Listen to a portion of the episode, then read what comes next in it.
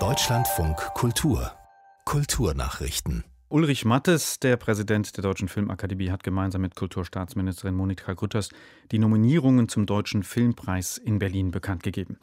Die Literaturverfilmung Fabian oder Der Gang vor die Hunde geht in gleich zehn Kategorien ins Rennen.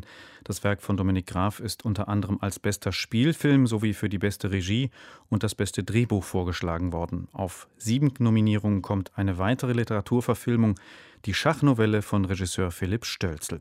Insgesamt hat der Deutsche Filmpreis 17 Kategorien. Er gilt als wichtigste nationale Auszeichnung der Branche und ist mit rund drei Millionen Euro dotiert. Die Verleihung soll am 1. Oktober auf dem Berliner Messegelände stattfinden. Zu Beginn des neuen Prozesses gegen den einstigen Popstar R. Kelly hat ein mutmaßliches Opfer vor Gericht schwere Anschuldigungen gegen ihn vorgetragen. Die 28-jährige Frau sagte, der Sänger habe sie im Alter von 16 Jahren sexuell und körperlich misshandelt. Auch die Staatsanwältin erhob in ihrem Auftaktplädoyer schwere Vorwürfe gegen den Musiker.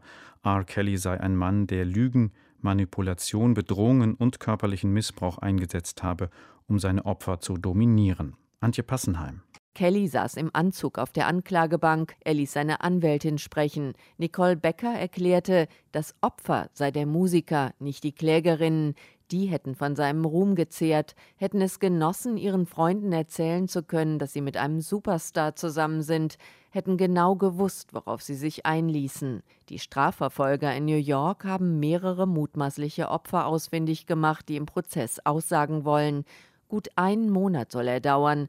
Wird R. Kelly schuldig gesprochen, könnte er lebenslänglich bekommen.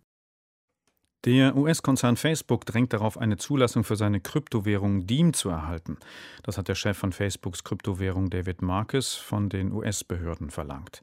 In einem Blog schrieb der Manager, der Konzern habe allein im vergangenen Jahr Zahlungen von 100 Milliarden Dollar ermöglicht. Das bisherige Finanzsystem der USA sei kaputt. Finanzministerin Yellen steht Kryptowährungen allerdings kritisch gegenüber.